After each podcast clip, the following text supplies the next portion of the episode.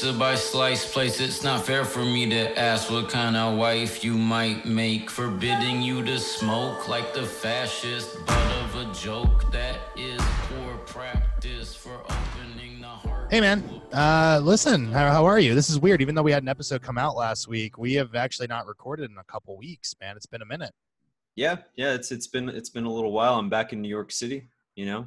Yeah, well, you that- you you had sojourned back to the to the the motherland. Sadly, literally the mother the land where your mom Yeah. is. Yeah. back back to the swamp where I grew up. How was it? It was a it was hot as shit. It was 110 on the heat index. It was a swamp. They were Um, like, But no, honestly, really, really great to go back, see friends. Uh, leaving, you know, it's a fucking cliche, but it, I know this was not your experience, but leaving um, actually made me appreciate the place that much more going back. Um, just for all the things that uh, New York doesn't have, Florida does in terms of just space. It's cheap. Most of the people I know are there, etc.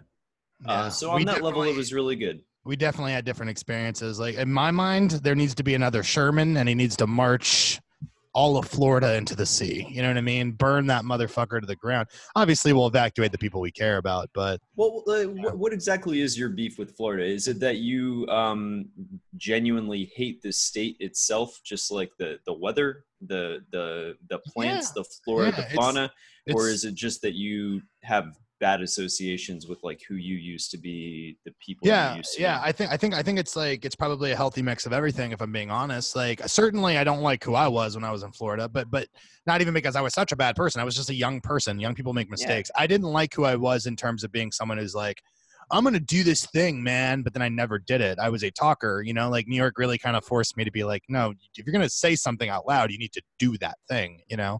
Uh, so i don't like that. Also the weather is ridiculous. Also it's sort of racist as fuck. I think you know that. Also also the people who stayed there now then i don't want to blanket statement this right? But Mhm. a lot of people who stayed there are too smart to have stayed there. There are some really great wonderful people who never left that bubble and it's horrifying like to me florida is this weird black hole where really talented people who can almost go as fast as the speed of light uh, couldn't couldn't quite escape the the grasp of that uh, gravitational pull Well, You know? I, I I feel like you're assuming that they that they ever wanted to. Maybe they're getting what they need out of that place. Like, why why put it that way?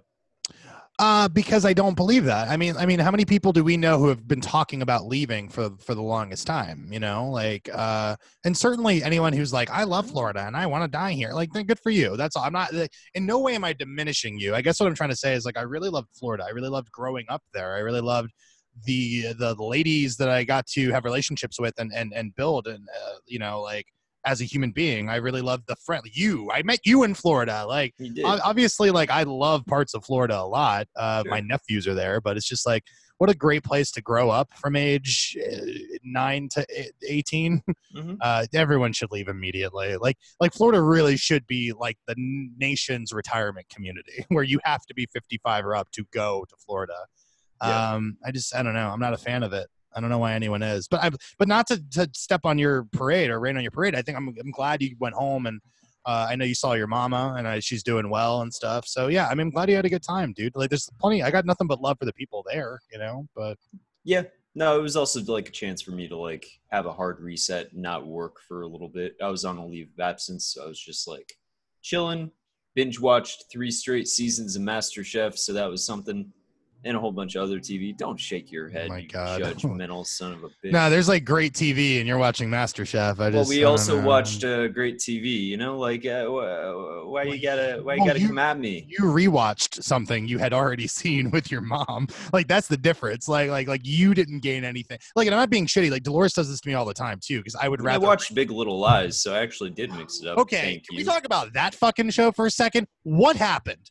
Like, what Uh, happened to the show? Because uh, the first couple episodes of season two, I'm like, I'm on board. It's hypnotic. It's doing great shit. And now it's basically just become Ally McBeal. Like, I don't understand what happened with that show. And I know it's David E. Kelley.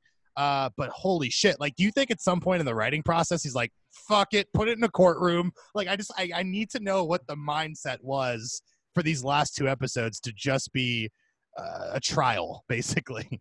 Well, I didn't see the last episode, so I don't know. Um, Sorry to tell you this. It's not like a spoiler spoiler because you saw. I've heard a lot of people didn't like it. Yeah. I just, I just like literally, it's, it's, it's, it's. I can see David E. Kelley writing it and being like, "Fuck it, let's just go, let's go back to the well." Like, Yeah. this is a guy. Like, people don't need to know David E. Kelley. Like, before he did this, he did Ally McBeal and L.A. Law and The Practice and Boston Legal. Like, he La definitely Law. has a type, right? Like, Right. law, law. Thank you. Uh, but he, like, like, that's what he fucking does. And Mm. so when he did Big Little Lies, like, the big surprise was, I mean, it wasn't his dialogue because if you go back and rewatch season one, it's like, I'm not sure David E. Kelley's ever met a woman, let alone two, having a conversation in the in the world. But it was always like it was so well directed that you kind of like uh, you know glossed over it. This season- well well performed too like the performances are really propping up that whole show for me the direction's still on point i heard like something about how uh, the Yeah. director was like like her cut was stolen from her pretty much Yeah. and they brought in um what's his nuts from season one Marc Jean. Vallée. Yeah. Yeah. Well, I mean, so yeah, Indie IndieWire I think broke the story, and it was like fascinating because again, like, what's the thing that people resonate the most with the show? Like, why do why do you think it became such a pop culture sensation, Max? Why do i think uh, yeah, like season one. What was the big drawing appeal? Like, what was the cultural pop culture moment about why people were drawn to that show? I mean, I think it was like a perfect storm of a lot of things. It was like this all star cast in an HBO drama. It was also just a show about women supporting other women. Uh, You nailed it on the yeah. head. You got it. Which is like when you then hear the story that IndieWire broke. And for those unfamiliar, I will very briefly catch you up. Uh, IndieWire came out with a report that said that Andrea Arnold, who was hired as the season two director, right? Season one was directed in its entirety by Marc John Vallée. Um, who also did Sharp Objects, which is wonderful. He was not available for season two of Big Little Lies because he went off and did Sharp Objects, which we also really dug, right? Mhm. Um, so they gave it to Andrea Arnold. Andrea Arnold, I've only seen one thing she has done. She did American Honey, and I liked American Honey a lot. Um, but I oh, and then she did uh, Transparent and I Love Dick, which I had seen both of those TV shows, and they're pretty good too. All right, so I'm telling you all of this to tell you that like. Hey, you have autonomy, kid. You're gonna get it from pre-production, production to post-production, editing. You can do whatever you want. They even hired European editors because she had spent a year of her life in California shooting the show. Then she Yeah. went back to England to do it and without telling her, they just brought fucking the other guy back. What's interesting about this story, Max, is that like I kind of knew something was wrong. I knew something was wrong because every episode was 44 minutes long, where every season one episode was 60 minutes long, 60 plus. Like Yeah. something felt fucking off. Basically, after everything after the first episode, something felt off. Um, so when that story came out, I was kind of shooketh because it's like, as you said, to bring it all the way back. Sorry, I'm ranting. I've had some vodka. Um, that this is a show that's propped up on like, yo, women supporting women, like th- th- this this this thing of female friendship and companionship that we often don't see. Uh, and it was this really great watershed moment.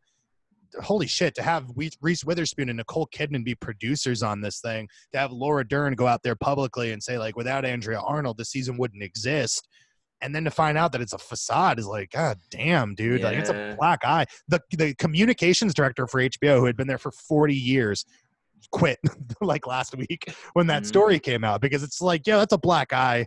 I don't want to deal with this shit, you know. And it's, it's so fucked up. What what happened, man? I don't know. I just know that we we never got that scene where Reese Witherspoon threw an ice cream. Uh, All at, I was uh, waiting Meryl for. Streep. Yeah, that's what I'm really mad about. It's not even the Andrea Arnold thing. It's just that they took that scene away from us. Yeah, that like episode women was like way short anyway. We job. had we had time. If you're gonna create a cartoon cardboard cutout character for Meryl Streep to play, at least at least do me the fucking courtesy of letting me see Reese Witherspoon throw some Oh, an ice cream. Well, I, I mean, I'll tell you, that's it, it kind of went for me in those first two episodes, being like, you know, Meryl Streep, man, like to basically me seeing the like I told you, I think maybe in private or maybe on a podcast, but like I, I'm starting to see format when I watch things. Like I like I'm I'm having the Matrix brain now, where it's just like, all right, I'm watching a sitcom, Always goes like, back to the Matrix. it has to, uh, but it's it's like it's like fade in, uh, interior, daytime, blah blah blah. Like I'm starting to see that when I'm watching stuff, and what I'm starting to see for the rest of Big Little Lies was like David E. Kelley. What do I want Meryl Streep to do this scene? like it has nothing to do with story. It's just about like uh how how how can she take people down a couple pegs immediately and like right. that's cool the first couple times you see it, but then afterwards it's just ridiculous. I don't even know why I'm ranting about this. Only to say that like, holy shit, that that that that fell off a cliff. like Jesus Christ, man! Well, like scene after scene of her being like the most passive aggressive human being that you could possibly imagine. Just insulting person after person in every single interaction while smiling. And it's like, okay, this is this is fine. I, I need something else now. Well, I have this big. I mean, you didn't watch last episode. I have this big theory that th- what they're gonna do is because it ends with like, ah, God, you want to know how bad this is, and this isn't like a spoiler. At the end, it looks like the judge is going to rule in Celeste's favor, but she's Oh. like, Nope, I want to put Meryl Streep on the stand. An unnecessary narrative move. Streep on the stand. That's actually kind of awesome. I would watch that spit off. Streep on the stand, and she just gives like a powerhouse performances while Right. I want an entire season of television with just her giving testimony for one trial. But but doing different characters, right? Like like it could be nope, like just the same character. Oh, 12 really? straight hours of them just ah. grilling her. By the end of the season, she looks like shit. Dude, I thought we would go the opposite direction. I thought we want to see some fucking range. Meryl Streep plays an elderly black man. Meryl Streep plays an elderly it'd like- Japanese woman. Like just going all over the place. A young German child. Meryl Streep will get to the truth of it. So every She's single testimony. episode, different character. Kind of pulling the Scarlett Johansson, where she's like, I could play any character, any race, any tree. Apparently that got uh that was misquoted, but I loved it. But I loved it. Yeah, I because for a too. second I was like, Scarlett, like, girl, you wrong, but I like this look on you. like, I got really excited at her being like, you know what, Out of fuck touch. you. like, no, she kind of went into it, man. She's inducing the scarlet fever, as it were, and I kind of love it. Scarlet. Fever. Did you just love it. say Scarlet Fever? Yeah, I did. Well, I'm proud of you. I'm You sorry. said Streep on the Sand. Scarlet fever. You're doing Batting great. two for two today, man. I'm doing you're pretty doing, well. You're doing great work. Yeah, I don't know. I mean, the, the the Meryl Streep thing is just like she's great, and she's also annoying, which is great, and like it's not Yeah. her fault. Like you have to really, you want to talk about how great she's doing this performance this season is just like she's doing nothing. She's giving literally nothing to do every scene, and she somehow elevates that into just being otherworldly. Like I'm convinced she's an alien. Like I, I really, I've stopped thinking that Meryl Streep is is one of our kind, and Different planet from Tilda, though. Right. Tilda is also an alien, but she's Yeah. from the posh part of the She's universe. From the posh part of the universe. She's the aristocratic alien. yeah, man. She's came down to grace us. Yeah, she's from Chelsea, basically, um, which I really like. There's the. Chelsea London, and there's a Chelsea New York, and she's Yeah. from both of them. That's how posh she is, man. It's fucking crazy. Uh, yeah, I don't know. The Big Little Lies thing just kind of fell apart. I mean, what, what I think is going to happen is what I was saying is like, okay, so uh, now Celeste wants uh, Meryl Streep on the stand, Streep on the stand, and then on top of that, because it wouldn't be David A. E. Kelley without one of these, she's like, and I would like to represent myself on the stand. And then the Meryl ju- said that. no, like Nicole Kidman is Oh. going to cross-examine Oh. to which like like they do at least do the bare minimum of including a line where the judge is like that's not a good idea like almost like like a surrogate of the audience being like Right. no don't do this So Doesn't Celeste is representing herself so that she can question Meryl Streep. no but only now. Like she had a lawyer for the last two episodes and now she's like i'm gonna put her on stand and i want to do the cross-examination myself. Mm. judge is like don't do it. It's a bad idea. And she's like i don't care. I'm a lawyer. Shrug emoji. And then the episode just ends. But what i think is going to happen is that they're going to reveal under oath that uh you know obviously perry is uh, some Uh, like he may be a rape baby or some shit. Like we never hear anything about perry's dad right? Like i don't i don't know. Like Yeah. they're, they're going to do something like that and i feel like they're going to try to set this up for a third season but I, the, to bring it all back to the andrea arnold thing is like who's going to touch this? Like unless mark john Vallée comes back and is like i'm in and he smokes a fucking long virginia slim or something like who's going to even want to come back? Because it seems like a really disrespectful situation. Well, I, I from what I'm hearing, they're not going to have a third season. Like it, or they're We'll saying see. it's not likely. Yeah. So I don't know. I'm sure they can find some schmuck to come back and, and touch this. Maybe they'll get Vallée, or maybe they'll get Brett Ratner. You know, just some director for hire they can boss around. no brett ratner really needs a comeback man like and think about it what director out there could really handle the the subtle touch yeah, than feminine one who was just accused of sexual harassment. See, but see, you know, everyone likes a comeback story. What if legit Brett Ratner came back and made the most feminist fucking empowerment, empowering film ever? Like, like a Mad Max Furiosa, like a level of holy shit! Like women can do this. Remember, guys? Like, and it's Brett Right. Ratner directing it. I mean, it's all it's all forgiven? Like, just not from us naturally, but I mean Hollywood. Like, like we're He already letting a Mel feminist Gibson icon. Yeah, like we're letting Mel Gibson come back. You tell me Brett Ratner can't eventually be like the new I, glorious. lo- I love that, like, w- in in the fucking fucked up realm of capitalism, it is almost like we all voted with our wallets and said, "Come back, Mel Gibson." Like we all cast a ballot for Mel Gibson and said, "You can come back into the fold now. You can come Yeah. out of hiding or whatever cave you were living in." Yeah, You fucking piece of shit. yeah, yeah. That's what we did. we really, we really propped up a human. I'm really proud of us as a people. I don't, you know, there are things to be proud of. I don't know if that's one of them. Oh my god, name one genius who ain't crazy. Seriously, do you think fucking Billy Wilder wasn't like killing fucking Dutch whores every time he could? Like, of I course. don't know. he was. uh, uh, Vince Gilligan, isn't he the classic go-to? They, example of- but you know what? Everyone says fuck him because he ruins it for the rest of them. Because he is the exception. He's not the rule. You know what I mean? Like Yeah. He, it, it's such bullshit. And like, yeah, he's nice and he's gentlemanly and he's always kind and polite. Fuck him. Like, develop a meth habit or something. You know, like do something to make yourself not an angel. he- you know, he might actually be a raging meth addict. I hope He so. just keeps that shit on lock. You know, he keeps it locked down. Actually, I respect that. I say this all the time. Do any drug you want. Handle thy shit. Number one rule of Christians Fight Club: handle thy shit. Um, you, do you all the meth. you- always you do always say this. You're like, yes, abuse all the substances you want. That's your problem. Don't make it mine. yeah, pay your rent and go to work. I don't care what you do. Like, why should I care? Like, that's the problem. Like, addiction is this thing that everyone makes their fucking problem, right? Mhm. Like, oh, someone's drinking too much. Fuck it. You know, let's just get. Per- I'm a little drunk today. So listen, while I'm drunk, I understand the irony. I'm gonna put my brother on blast. My my my brother texts me when I get off the plane from Los Angeles. Yes, I just got back from Los Angeles, by the way. We'll get into that in a bit. And my brother texts me and he's like, I got a text from mom today, bro. And I'm like, uh, okay. what does it say? And he's and she's like, she asked me how many beers I drink a day and how many packs of cigarettes I smoke a day. To which he said, I I drink a 12 pack a day and I smoke two packs of cigarettes a day. But don't give me shit because I have responsibility. I have to do this. I have to do that. I got to provide for the children. I got to do that. All this fucking like litany of fucking lists and shit like that. But like, if I drink a bottle of vodka every day, you would say something to me, Max. like, like as Mhm. much as I'm drinking now, I already see the judgment in your eye, and that's why I haven't gone further. Because otherwise, I know. There's no judgment here. I'm just like still waking up. I can't Uh, fully open my eyes yet. That's what you're seeing. You're like a mummy who's just using these eyes for the first time in like a millennia or something. No, but that's my point. Like, you know, like if I drink a, a, a literally a bottle of vodka every day, right? You would say something to me.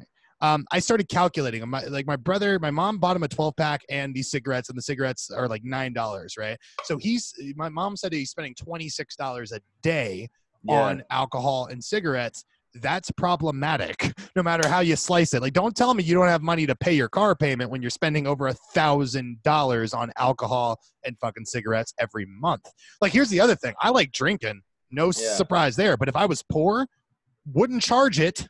Like, I wouldn't go mm-hmm. put vodka on a credit card because, like, that doesn't make any fucking sense to me. I don't understand people who are like that. And so, you know, when it comes to the whole addiction thing, it's just like, some people have that gene where they can kind of pull it off. You ever hear about like the British sensibility? British sensibility apparently is like you'll have a heroin addiction and no one will ever know. It's like Mhm. Woodhouse from Archer. It's a weird like grab. I'm sorry, but but like the idea that he's like he's dutiful, never misses a day of work, heroin fiend. Okay, Mhm. like that should be your example. Heroin addicts everywhere. Like right. get a job and keep that job. Do all the heroin you want. I'll never bemoan you. Yeah. Sorry, I mean, I, I was, I was to take a drink. My bad. yeah, yeah, yeah, I saw that. Um, that's why I was laughing. No, um, uh, I was talking to Dolores about that because Dolores lived in in England for a while, and like the Right. one thing she told me about it, she was like, "Yeah, I don't like the people there," and I was like, "Why?" And she was like, "They're all like emotionally repressed drunks," and I was like, Nice. "Hmm, interesting." Um, so I, yeah, I guess like the whole British thing is like, uh, you know, don't uh, don't betray your emotions. Just uh, have a drink, mate. Drink a pint. Shut up. Deal with it. Right. So that that That's how people dealt with the bombings, man. People were doing heroin. They still got kids up north. Isn't that the the wraparound story of Narnia that like the bombs are falling, so let's go up north and we found a magical world? Like I don't remember Mhm. Narnia. The only thing I remember about Narnia is the piece of shit sister who did nothing to deserve it ends up being the fucking queen of Narnia at the end. Just seems like a lot of you know like British children's fantasy stories are about like escaping emotional trauma into a, a mystical realm. Not even escaping, just rejecting. like Yeah. like like I, nope, I'm not acknowledging that. Like I'm I gonna don't go into a wardrobe. stairs. I'm a wizard. It's like don't Right. What's the real story of Harry Potter? Like Harry Potter uh, fever Like- dreamed all of this up because he's an abused child who Right. lives on the stairs, man. like a preposterously abused child. He's like living in not even a room. He's living in a closet under the stairs, and now all of a sudden, not only is he a fucking wizard, Right. he's the He's wizard. the wizard. He's the Jesus Christ of wizardom, and like, and at no point, like that's that's what J.K. needs to do. Eighth book, like Mhm. Harry Potter and the Great Fucking Delusion, and he's just Yeah, like we cut doing to 35 year old Harry Potter chained up in the basement of the Dursleys' house, just like still running a little sweatshop or something. Well, it's fucked up because Uncle Vernon is long dead. You know, like Yeah. he's like he's not even a prisoner anymore, but he that's his self worth. He feels like he can't leave. The But that that's his home now. Because his chains have become his home. oh my god, He doesn't god. know how to live out in the real world. It's like Shawshank when Morgan Freeman's like, I don't know what to do. Busted Harry a was calm here." like me. yeah, exactly. Well, I like to think like Vernon, you know, took the easy way out. He killed himself, so he's the one who went up and did. Vernon was here at the very end. Harry gets up. well, Harry, yeah, Harry, doesn't have an Andy Dufresne to go Right. hang out with in Zihuatanejo, you know? right. It's just he's just got his own imagination. who would be the who would be the Andy Dufresne? I mean, because like in theory, like Sirius is is is imprisoned for wrong wrongful. Well, rape. well, in in in, in this scenario, like all those people Sirius are fucking made up. Yeah, right? yeah. Well, hold on, hold on. He probably does have an uncle Sirius, but he's you know doing like ten to fifteen. For yeah. He's like a crack dealer.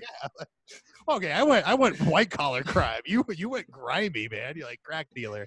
Uh, yeah. So he probably does have an uncle Sirius. He's just not, you know. He's actually like convicted for assault instead of like falsely accused. Oh, my uncle was falsely accused because his uncle was nice to him once. So he makes up this elaborate fantasy about now he was falsely accused and Dementors are there. Right.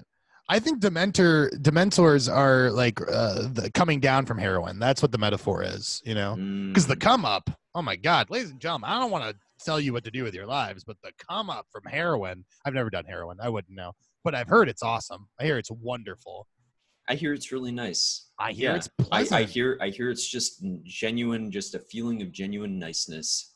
I hear it's chasing like that contentment every time. Yeah, no, I hear it's like taking peyote and sneezing slowly for seven years. You know what I mean? Like, Do I know what you mean? Of course I do. thank you. I was like, did I go too far here? Nope. Max always is here to pick me up. Yeah, the, I mean, so the Harry Potter thing is weird, just because like I want to recontextualize that entire story. Do you want to kind of do this with me? Are you okay? Like, is the Harry Yeah. Potter saga as we know it, right? Because like much like Game of Thrones, we come in in the middle of a story, not the beginning. We think it's the beginning, but it's not. What happened? Uh, all these things happened before we got there, but the main crux of it was that there was a bad dude going around killing people. There was a resistance to that bad dude. That bad dude killed a couple and tried to kill a baby in its crib. I think sometimes we forget how fucking dark Harry Potter is because if you took magic out of it, it's a guy who breaks into a home to kill a child. Like Yeah. it's kind of metal as fuck. Kill, I, kill a little baby. uh, but somehow love or whatever. I don't remember. Yeah, I don't know. Love protects him. but it doesn't Or happen. Isn't he like the inverse of like Voldemort somehow? I think Or what I does think- he I- become the inverse? He becomes the inverse because he becomes a? Horcrux, right? Like, isn't that the whole idea that like, like, Oh they- right, his he has to kill Harry at the very end, but he didn't mean to make him into a Horcrux. He accidentally made him into a Horcrux, and so at the as, end, as what it happens, yeah, which tends to as happen. one does. one does, yeah. So, so he that's when he does the like fucking I'm gonna kill you spell, which I don't remember what it's called. Uh, Havada Kasha. No, that's like Arabic. My bad. I just got put. in a Avada watch Well, I almost said Havada Kasha, which is I see you in. Arabic. Oh. Uh, It probably doesn't. It means like hot pocket or something. I don't like. I don't know exactly what Arabic is, but but so that happens, and then and then he doesn't die, and then Voldemort for some reason gets fucking like "Ah!" goes into the oblivion, and then we pick up to where we are now, which is present day. Actually, it's not. It's like 1990. That was the other thing that freaked me out about Potter is that we read it in like 97 on, yeah. but it takes place in 1990. Wait, does it take place in 1990? Yeah, yeah, What? yeah. What? What? What's J.K. doing? Not setting it in present goddamn day. Who does she think she is? Some kind of writer or something? Setting a time and a place for her story? I don't like it. Fuck this lady. I don't like it. right. Uh, people say that she was homeless when she wrote that, but apparently that's not true. Apparently she was super rich. Wait, she was super rich. I mean, Well, because like the the the um what what do you call it? The uh the legend goes that she she was writing the notes on like napkins from like bars and restaurants and stuff for Harry. yeah, Potter. but like, look, I'm sort of poor, and I can still go to a bar and a restaurant. like, that doesn't make you poor. like, like the fact that she's even at a bar or a restaurant should immediately indicate to you that she has something more than nothing. yeah, and if she can afford a bar or a restaurant, she could probably afford actual sheets of paper and a pen. It's like the least expensive thing there is. Right.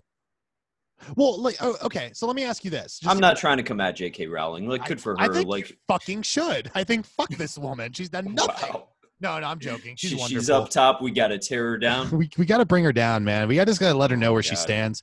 Okay, but all right. So I just want to talk about the story of Potter. Motherfuck J.K. Rowling. She's a fraud. Maybe. Hack fraud. Maybe. Maybe. All right. well, but she's so, becoming more of a fraud lately. Is she? What is uh, she doing? Uh, like you know how. Is that what she's she- doing? The eyes of a nation. Watch J.K. well, the- the- uh, I haven't been following it too closely, but doesn't she keep like adding things to her story or like recontextualizing things? I mean, she Um, did it with the Dumbledore thing, but that always felt real for some reason. yeah, I was fine with that. You would know. Yeah. But she, she, he was he was banging uh, Grindelwald, right? Banging Johnny Depp they back had in a the very day. complicated relationship. I wouldn't Oh. reduce it to banging. Is that is that what the uh, gr- gr- uh, crimes of uh, Grindelwald was about? I didn't see it. Why would I was see it, that Was it like an LGBTQ fantasy film? I hope so. That'd be The guy's name is Newt Scamander. Okay, like probably, probably. I'm not saying you're gay with that name. I'm just saying you probably gay with that name. Like Right. Scamander. I mean, like his parents were setting him up for gay success. not even that. Yeah, like well, that's what I mean. Like you don't name your kid that unless you're convinced they're gay. Like the expectation is that this kid's gonna be gay. You're gonna grow up a gay son. Otherwise, it's all it's all bullshit. It's all affectation. It's just Eddie Redmayne running around in whimsical clothing. Like you know, which Right. fuck that. Like that doesn't work Oh, for me. played Stephen Hawking. I was in Jupiter Ascending. Did It was Jupiter Ascending. All right. Well, let me ask you this. So uh, the idea is if that if that Harry Potter is a elaborate ruse, a cruel joke, um, you know, for for a, a profoundly abused and troubled person, who are these other casted characters? Like, I just want to know if this is like a one flew over the cuckoo's nest situation where you know I mean, he's- Hagrid's obviously a homeless man that he sees sometimes out outside of the window. who just like- has like a really big dog that is like Yeah. Bucky or whatever. he's just this terrifying homeless man that he imagines to be like a savior type. right. He's Also, gonna pull me out Hagrid's kind of a this fucked up archetype, isn't he? Like he's an uneducated, like can barely speak English, fucking Right. Like, He's also like a half breed, like two different species Right. fucked, and Hagrid was made. And now, like, he's cast out from society. He has no place in either world. You know, I think that's like what bothered me about Hermione and Hagrid not having more of a moment in that series, right? Because it's like they're both Like, in terms uh, of like uh, empathy and connection, like, yeah, hey, like, we're both people between two worlds. Right. You're a, a mudblood, and I'm a guy that Whatever lives they in a shack on the outskirts of the premises of the school. all it, like even when he became a teacher, like let me ask you a question: Is Snape sleeping outside of the grounds? No. Is Professor McGonagall? No. Just this fucking giant man. Right. Even when he's like accepted, he's still like you're accepted on and you think about that that castle like they have an entire like sub basement with a troll in it and like they have a fucking room for like wizard chess but they Let- don't have let- room for hagrid let alone rooms that just disappear. like yeah rooms like, that disappear The point But, is the real no, estate is the, the giant available. has to sleep in a, a one room shack that he built himself on the edge of the most dangerous forest in Britain. Right. No, it's Okay. true, right? Isn't there like spiders and shit inside? Like there's, there's everything's There's spiders, mystical creatures. It's the forbidden forest. There's trees that kill people, probably. Yeah, the Right. weeping uh, willow. Yeah, that's that's that's book two, man. That's book Yeah. two. Remember that time Ron stole a car and then drove Yeah, in book two. That's book Dude. two, bro. That's book two. they they they missed the train. They had to get to school somehow. Can I ask what's your favorite Harry Potter book? I've always been meant to ask you this. And then Uh, Harry Potter movie because I have uh, uh, thing on that. Well, I mean, the obvious choice for the movie is the third one. Like, it's the fucking best one. It was the one where a director actually like applied his own visual language to it. And no offense to Christopher Columbus, like, dude was trying. He didn't have a template to go off of. I mean, like you Um, know, it's not his fault. He discovered the new world, and then Yeah. he thought second act, I'm going to be a movie director. Like, no, it probably Right. wasn't going to work well for him. like in fairness to him like he helped lead the art direction where it was and the design of hogwarts castle is great Right. and like some of the design of the creatures is great but it, it it was it was pretty flat and uninspired and then Cuarón comes in it's like you watch from the first two to the third and you see the difference between like a director for hire and a director with a vision like you really do see the difference because there's Yeah. like all of a sudden all this energy and like momentum and like the designs get that much more interesting and it set the tone for the rest of the series. It was great. I also think that it was the movie that started this trend of exercising large quantities of the book. And a lot of Mm. people would be like, that's not good. But uh, Yeah. I think what he very smartly kind of decided is anything that is from Harry's point of view is in, everything else is out. And it kind of like leads to an immediacy much more. Like, I feel like Harry Potter is the protagonist in the first two movies in name only, Mm-hmm. but he becomes the protagonist in like action in the third movie Right. on because they finally understood how to crack that. You know, I I have not watched those first two movies like since they came out. I, I didn't like Yeah. them when I was a kid. I don't think I'm gonna like them now very much. You know, Mm. Um, but I liked him mean, enough when I was a kid. I remember like waiting in line for the first one as like a 10, 11 year old kid. I think I was 11 years old, which was weird that the movies kind of came out like in sequence. Like I was as old as Harry was, which was kind of kind of great. Well, I think Um, that's what, what the experience was for a lot of us. Like I remember, Yeah. and I've told you this before. It's like so many times, like going in 2008 to get that final Harry Potter book, and I'm 18 and Yeah. Harry's 18. It was like didn't a we? big. Did we go deal. together to the? Uh, Oh my god, yeah, Yeah. bro. Do you remember this night? Like this was I vaguely remember. it. I remember running into a lot of people that I knew. everyone was there. It was definitely the squad, but it was an interesting thing because I was dating Layla at the time, and Layla was uh, Layla's sister Manira was dating this fucking asshole named Adam. That's all. I don't remember his last name at all. Anyway, we had gone to the, to do it because we were big fans of the book. We were excited to do it, and and we hadn't pre-ordered a copy through Borders, which is where we went for the midnight launch Yeah. back when Borders was still around. So we ended up going to Walmart at midnight to go buy a copy of the book oh, and then we went back to Borders because that's where everyone else was. Now, I think this was back in high school where you couldn't be out with people. So I think Manira, Layla's sister Manira, was covering for Layla. Uh, and Ah. and she wasn't allowed to go back home after midnight without Layla, but we weren't there because we had gone to Walmart to go buy the book. So when we get back, do you not remember that we almost got into a fight in the parking lot of Borders? Oh yeah, I remember that. I remember I was like sitting on like a railing and some dude like started coming at me even though I was not engaging him at all. And then you like stepped up and he like Well, I like look. I don't give a fuck about me, but like at the time, Max, which is silly because now I know you. It's like you took karate and shit. Like you can handle yourself if need be. Like we've gotten into play fights before, and I can't Yeah. land a fucking punch on you because you know every defensive position. But at the time, I was like, this motherfucker's stepping up to Max. Like, does he want to die? Like, all I remember is him stepping up to you and me immediately grabbing him by the throat and like pushing him Mhm. backwards. And like, it almost became a thing. And just Layla screaming and Manira screaming. And like, it was a whole thing. And I'm like, man, tensions run high when Potter's involved, man. like, Yeah. like, look, I get it. Like, we all want to know how this ends, but it's no excuse to be assholes, people. Uh, and it was a, a crazy fucking, like, I, I kind of forgot that moment until right now, Max. It's kind of amazing. Harry Potter really brings out the the best and the worst in people.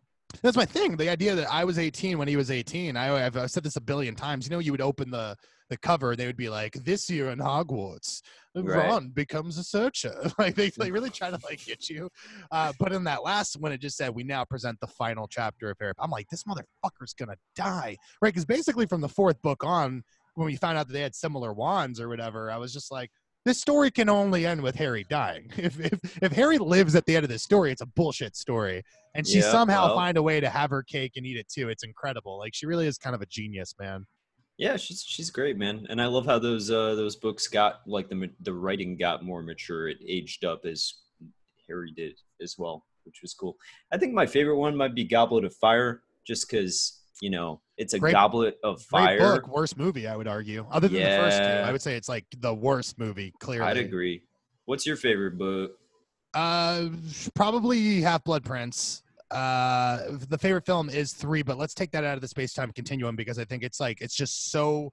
If I can quote Pierce Haw- Hawthorne, it's streets ahead from any of the other films. Like three is just that good that it's embarrassing to compare it to the other seven movies. Um, Yeah, So at that point, believe it or not, my least favorite book, but I think the second best adaptation is probably five.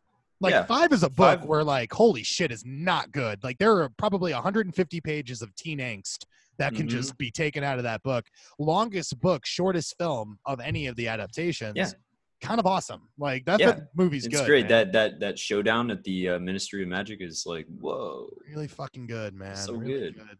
And also just like I don't know, I like anytime is his name Dudley. Anytime Dudley is like is like I don't know, taking down a peg, like because he's like a jock athlete. Like his usually there's a lot of wish fulfillment in this writing, right? That's all fantasy Yep. really is. But like Which again ties back to Harry just actually being an abused child living Right. under the stairs in emotional in a constant state of emotional terror. I'm in I'm in this Facebook group called "Of All the Things Not to Happen, This Didn't Happen the Most," and it's just like Uh-huh. stories that clearly didn't happen, but someone thought like, "Oh, this happened to me today." Ha ha ha! No, you're a fraud. You're a fraud, and you're not even a good storyteller. Because if you would, I wouldn't be able to call you out on this fucking farce. You know what I mean? But like, that's what Harry Potter is. like, all in all, it's an elaborate long post in this fucking Facebook group uh, about things that never happened. So I would love it. I'm waiting for this eighth book, man. Is she writing it? Maybe. Oh, What is she doing? She's doing this. Uh, she does like this this the Cormoran Strike. I've read two of these books. They're actually really good. They're like neo noirs. Uh, about Oh. like usually like an Afghanistan war veteran who came back from England who has one leg. He's just Mhm. getting it, just solving crimes. just, just Crime solving solver. crimes. Wow. Well, good Yeah. for her. You know, she she could never write another word. She'd be. She still like has the GDP of a small country, Right. but she's out there doing it, writing She should stories just about one-legged buy uh, Scotland. detectives. Why She not? should just buy Scotland. Just buy the whole thing. It's got to Yeah. be cheap. I mean, there's not a lot of things going on. Just rename it Hogwarts. Oh shit. Okay, look, Scotland's way too big, so we have to redo this plan. But like Denmark, you're telling me Mhm. Denmark's got anything going on? Fuck Copenhagen, Co- Copenhagen. There we go. Uh, and just make it Hogwarts, man. I think that's what we need. That's what we need. Just take Denmark off the fucking map. Shakespeare I said it best. Denmark's a I- fucking prison, man. I, I well, I was about to say. I think I read that Denmark is like per capita like one of the uh, happiest and most satisfied countries in the world. It's a prison. A prison of happiness. Yeah, well, be, you, uh, so I we talked about this on the last episode, right? But philosophy, I've been reading a lot of philosophy, and I'm not going to do a deep dive like I did last time, but I will tell you that I've reread the Communist Manifesto recently by Karl Marx. Karl Marx, and I don't know. Tell me how you how you feel about this because I think this is an interesting thing. When you say the word word Karl Marx, you immediately think of communism, which I guess is good, like because that's kind of his his bread and butter is communism. But you don't think about communism purely. You think of Stalinism, right? Like mm-hmm. you think of like how how we fucked it up because Yeah. like that's the that's the problem with Stalin. He didn't just fuck up Russia. He brought down a really good dude in the process. Like Yeah. Karl Marx never did anything. He never he never was never a leader. He never implemented any of the theories that he wrote. He just pontificated out He just loud. had an idea. He's like, I got an idea. Yeah. What and if? now, if you mention Karl Marx, you're an asshole or something. Like, and all he did was just talk. He just like, I'm just talking out loud. Like people Right. don't like it. Um, and but he has this whole line where he talks about like religion is the opiate of the people, right? It gets you to accept it. And what he's saying specifically there is just like, well, religion historically has always been around to strengthen whatever the uh, governmental system was at the time, right? Like mm-hmm. there's a reason capitalism became this thing outside of feudalism, right? Like after we transitioned from feudalism, it became this thing. And it, it also had very capitalistic ideas in the text, right? Like again, all of the Bible, people don't seem to realize this, written hundreds of years after any of these people were alive, right? Like, even if you want to say, like, well, Luke wrote a book, Luke was long dead. like, Luke did not write the book of Luke. People seem to not understand this. Okay? the biggest fraud fucking job ever. Uh, and uh, so, you know, I, I I'm looking at it where it's like he he just pontificated and said like these things are things that you've accepted as normal, but they were only accepted because they were trying to promote whatever thing we could profit off of, right? And yeah. same thing with capitalism. He's just like, you know, it doesn't really matter. Like none of it's real. Like it's a subjective thing that you're kind of believing in, you're buying into. And the problem is that it puts the dollar over the individual. You know what I mean? Yeah. Well, so, we all got to worship at the altar or something, man. That's just how we're wired. Well, and the to end the Marx portion of it, because this is the the reason I wanted to make it. He says that like just because you're getting paid a wage, like you think that you're free, but you're not free. What you've done is to love the feel of your captor, right? You've learned to love the feel of chains and bondage around your arms. You've loved you learned to love what a manacle feels like. Like the idea is like, look, you work for a company that makes so much money like i get dizzy thinking about how much money the company you work for makes and my mm-hmm. and the point is look even if they tomorrow said max we're paying you five million dollars okay like a yes. drop, a fucking drop. Yes. Like like like the fact that they can pay anyone five million dollars is indicative of how much money they're making based on your labor that they can afford to pay that, right? Like it's got to be 10, 20 times the amount of what they pay you is what they profit off of in order to pay you. Like and yeah. so it's it's a very interesting thing. And just by like you being comfortable in your chains does not mean you're not enslaved. You know what I mean?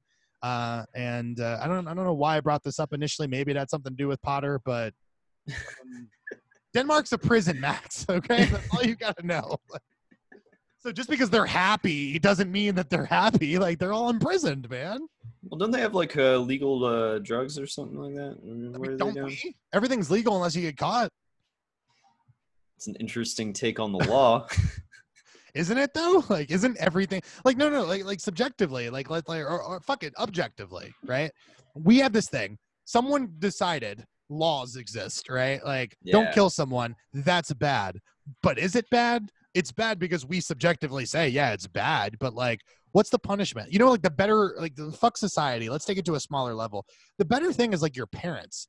Your parents don't have power over you, but you don't realize that until you're way older, right? Mm-hmm. Like, unless you have a piece of shit parent, the worst yeah. your parent could do to you is like crown you what? Right. That's nothing. You have no power. We're all David Bowies. You have no power over me. Right. Okay. Like especially if you still have like working arms and legs and you can walk out the door and yeah, do whatever the fuck you want anyway. It's bullshit. It is a lie. But agreed we, we upon. Collect- we collectively agree to, you know, fit into some kind of uh, system or fabric or whatever.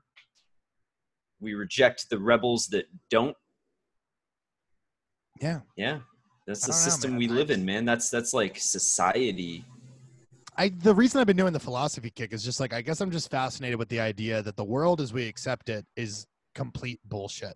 The world as we accept it is only accepted because people accept it like the world can be anything. We can say that red means green. You know what I mean? Like like like there, there there's no objective truth to anything in the world, Max, which is right. crazy to me. So it's just like why are some things so objective? Nope, that is right. That is wrong. Morality fucking good and bad like uh, any of it like what is you know what i'm saying like i'm sorry i'm having a nervous breakdown here well, I'm just like Nothing because matters. I mean, uh, yeah, nothing matters. Um, red is green, black is white, etc. But if we unshackle ourselves from certainty, then where does that leave 99.99% of the population? It leaves it in flux, and we can't exist in flux. Our brains can't accept that. Like as a species, we have to classify things, we have to label things, we have to put things in a box, in a subcategory, in a subcategory of subcategory. Okay. Shit. Like we do that with the fucking music we listen to and the movies we watch. Like we can't just enjoy anything. It has to be a fucking,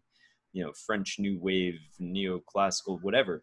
Um, Hmm. so all I'm saying here is that like e- even the best of us, even the smartest of us, like that's just how our brains work. We order things, and in that order, we kind of collectively agree on orders for certain things, and then we teach that order to the younger people among us.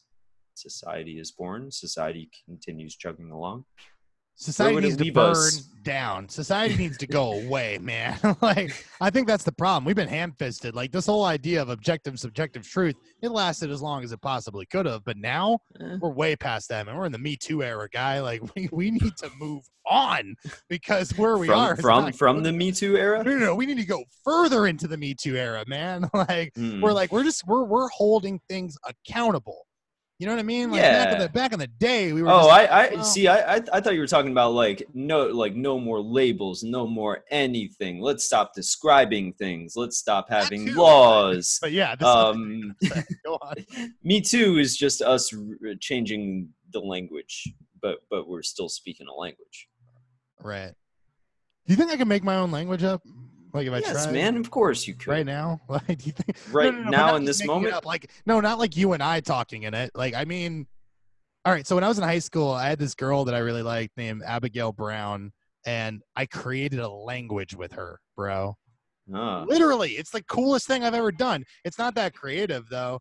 Uh, it was uh, it, it was just taking the first 13 letters letters of the alphabet and then putting the last 13 letters of the alphabet underneath it and just flipping. I mean, the FBI Mm. would crack this code in about two minutes, I assume, but but it was cool. So we would write notes to each other in this language that we could only read to each other. That's kind of Yeah. awesome. I'm not talking about that. What I'm talking about is like, can I start a language today that will uh, permeate into actual languages? You know, like I'm trying to think. Like Latin is Latin is an extinct language. No one speaks Latin. No nation still speaks Latin, right? We speak Italian. We speak Spanish. We speak English. We speak fucking German, uh, Slavic roots, all that bullshit. Those languages seem old now, right?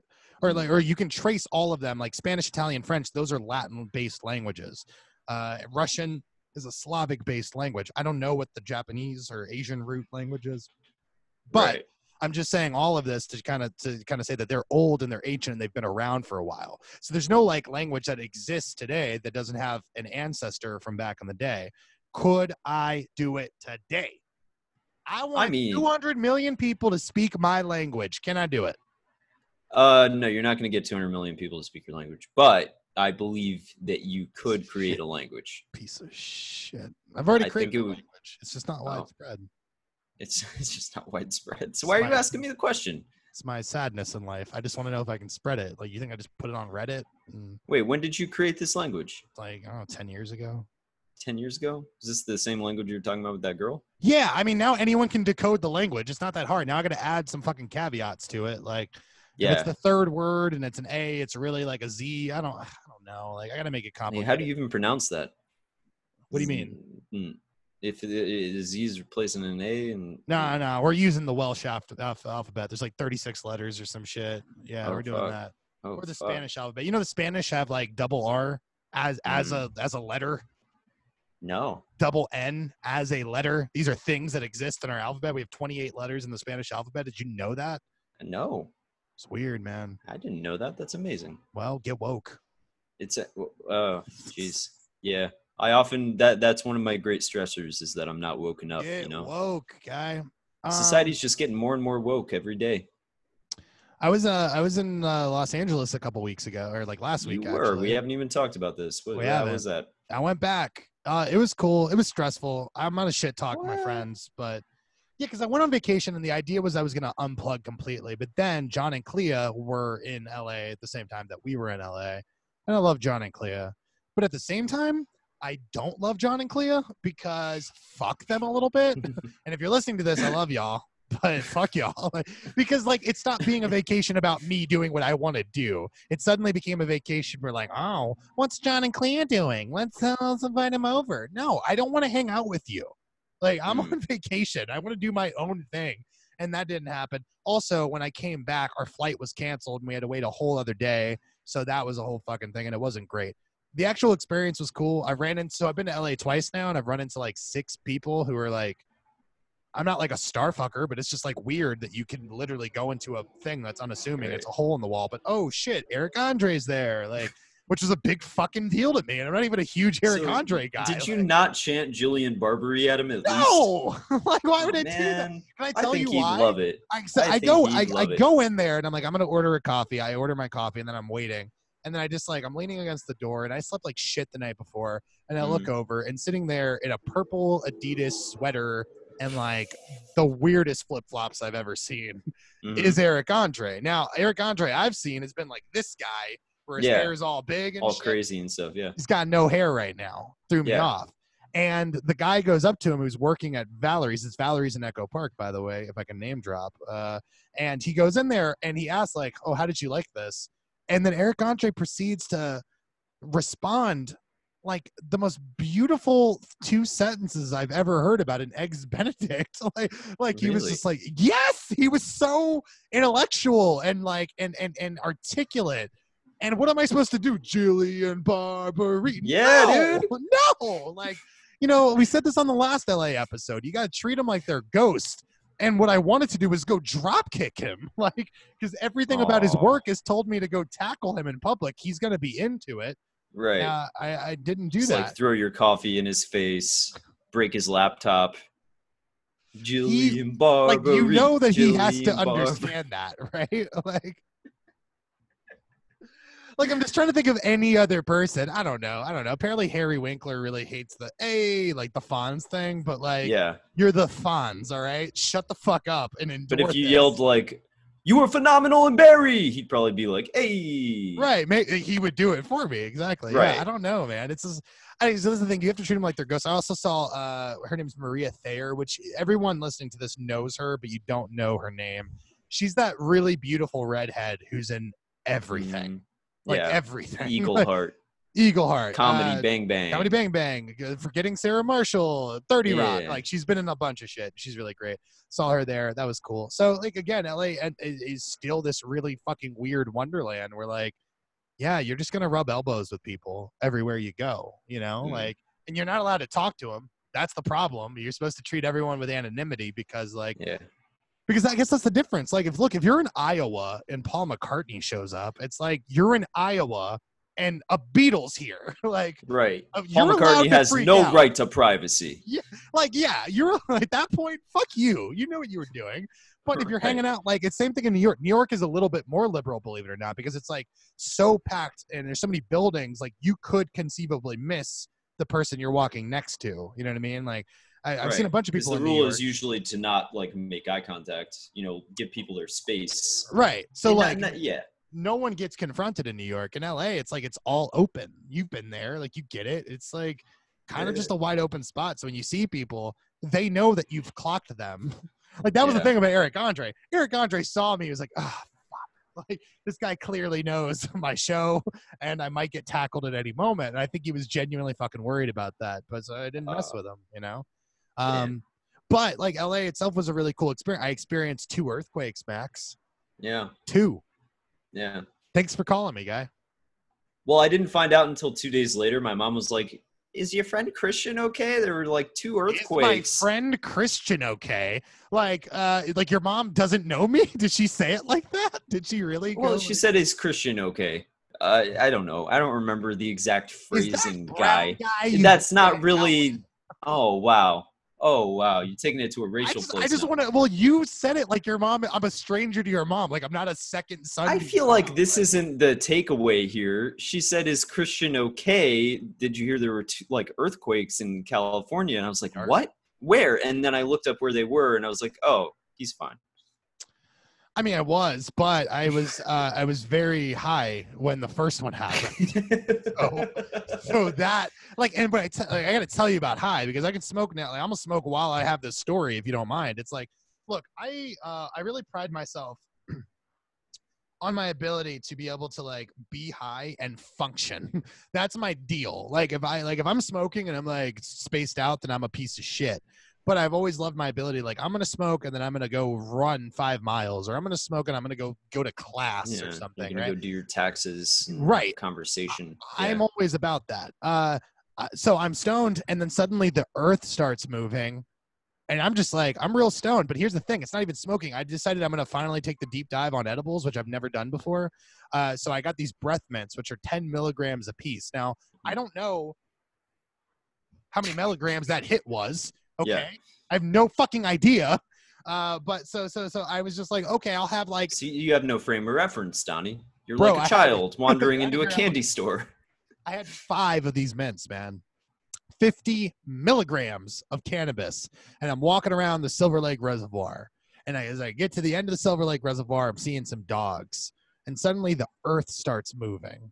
And I'm like, I am going to die. like, I am Yeah. higher than I've ever been. Like, I'm so high. Like, people say that I'm high and I'm floating. No, I'm Uh-huh. high and the world is shaking. Okay.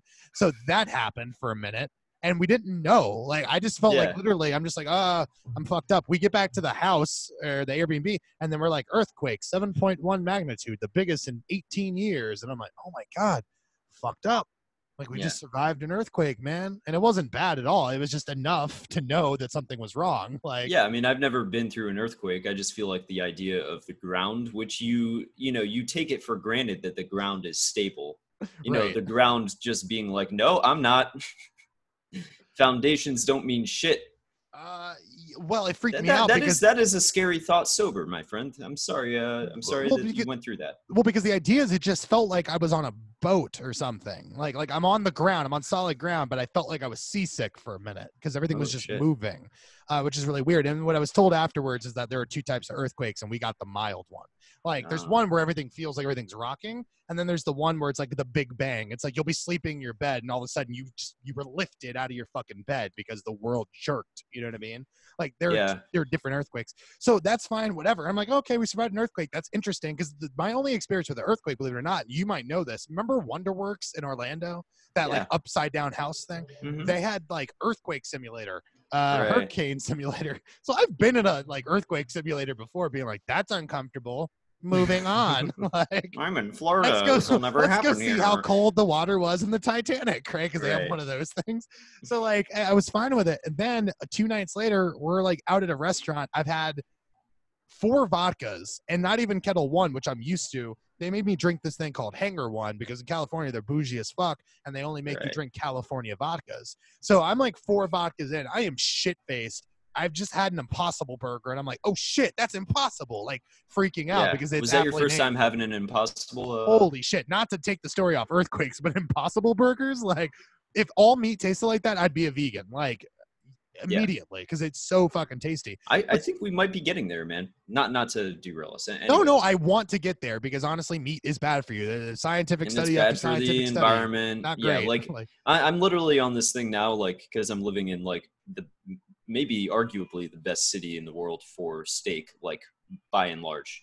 Um, I just want to try a few of the best steakhouses here, like a couple times a year, and then be done with it altogether. Like Right. I'm kind of good with like taking a step back. I think eggs is something I can't really give up, but yeah, after I try the best steaks, I'm out. dude, I like I'm ready to get rid of it. And that's my point. So I was already shit faced. I just had an Impossible Burger, aptly named. And then the room starts shaking again, man. like, and nothing prepares you for that second one because, like, you're Yeah. they tell you about earthquakes and they talk to you about aftershocks or whatever, Yeah. but like it was two days later. like, like I had kind of thrown it outside of the recesses of my mind and shit like that. And what's weird is I'm watching, I'm in a bar and I'm watching the Dodgers game, right? Yeah, and the Dodgers game, like the camera is doing like moving everywhere, Mhm. shaking, but like uh, no one in the stadium is aware of what's going on. Every like they they literally threw three pitches. There was a foul ball. No one is aware of what's going on. I didn't know how that was possible, and then I drove by Dodger Stadium because it's on the other side of Elysian Park. Dodger Stadium is built in the middle of a perfect enclave of mountains, dude. Yeah. So like when you go up to it, you're like, "Welcome to Dodger Stadium," but you can't see Dodger Stadium because there's a fucking mountain there. You have Mhm. to then go around the circumference like you're going up a mountain, and there's Dodger Stadium. So I'm just like, they were insulated. They didn't feel this fucking earthquake because the mountains protected them somehow, you know. yeah. Uh, and it was just this surreal fucking experience. So for about a minute, everyone was really freaked out. We were just like, ah, this is weird. the walls are moving. Like and and and we were hundreds of miles away from the epicenter. so what Yeah. scares me is like the next time LA gets a fucking earthquake, right? Because that San Andreas fault is overdue for an earthquake, by the way. Mm. Gonna be scary. Yeah, yeah, it's to be a big one too. I was reading an article about that, like just that uh, it's it's inevitable, like it's an an, an inevitable thing. You think And we could also, like, like- jerk off earthquakes? You know what I mean? Like you know they tell you to do with dogs? Like like dogs can't be uh, backed up. like they're, they're getting too aggressive. yeah, so you got to jerk that dog off, Just right? red, red rocket, red rocket. because that's the problem. So I wonder if you could do that with an earthquake. Could we not just like you know, jerk this earthquake off a little bit? Like, like the worst earthquake should be a 5.0 ever. You know what I mean? That's all I'm saying. Like just Right. enough to be a little scared, but like property damage will be in the millions with a M and not a billion with a B. Uh, right. Yeah, I don't know, man. We got. Well, I, I- was reading that they, they do like build buildings in California to withstand like up to a certain magnitude of earthquake, but like a lot of those older, not up to code Okay. buildings, like Adobe, brick, uh, whatever, like are gonna fucking collapse. Well, you brought something up which is near and dear to my heart, which is like remember that episode of Rick and Morty where Rick creates perfect level for Mhm. Morty and he Yeah. gets on there and then when he gets off, he's just like the world is crooked. like yeah, is the equivalent to being in reinforced LA bus- buildings to then being back on the East Coast. Where like I'm like, well, there's no earthquakes on the East Coast. Um, not true, Max. In 2011, apparently, which was within our lifetimes, but I don't remember this at all. There was a 5.6 earthquake in Virginia that was felt all the way to Canada, right? uh, and John and Clea were in Philadelphia when it happened, and a building that was four stories was condemned after the earthquake. So being back over here, I'm just like, I'm not safe. Like this whole thing is gonna crumble. We need to fucking get away from this place. And dude, Earth is mad at us. I think. well, we frack a lot, just freaking and fracking, fucking shit up. Man. like I don't know what to tell you. It's weird. like, do what you want to the oceans, but the fracking has got to stop.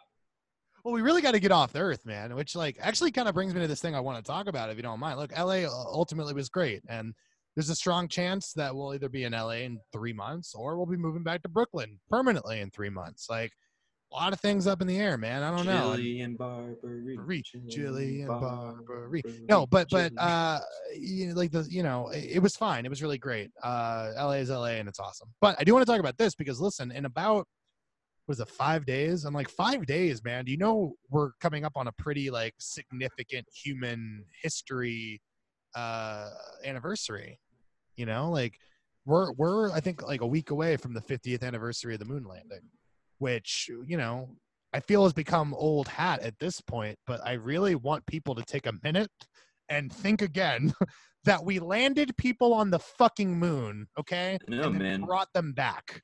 First Man, for whatever faults it has, really does put that into perspective. Like the amount of trial and error and human sacrifice and ingenuity that like went into making. But also scale. Like the last 10 minutes of that movie, which I think they they changed the aspect ratio. I may be wrong. I don't remember, but it felt like they did. Like yeah, you understood the vastness, the void, how small everything was. Like Mhm. You know what I mean? Like you really, I don't know, it just fucked with me. We're like, what a human achievement. I've been really obsessed with a podcast recently, and I'm not to give other podcasts love, but they ain't comedy.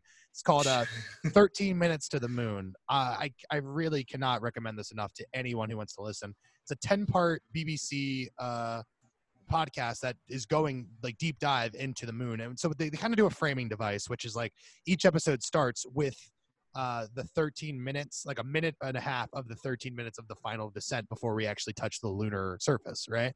Um, and so we'll do like a minute, and then he's like, "We'll come back to this, but first, we need to tell you the entire history of the world."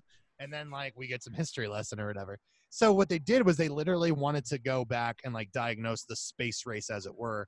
And First Man kind of hit on this, but this this this podcast really hits at home, which is just like you have to understand we were getting our American exceptionalist ass is kicked by Russia.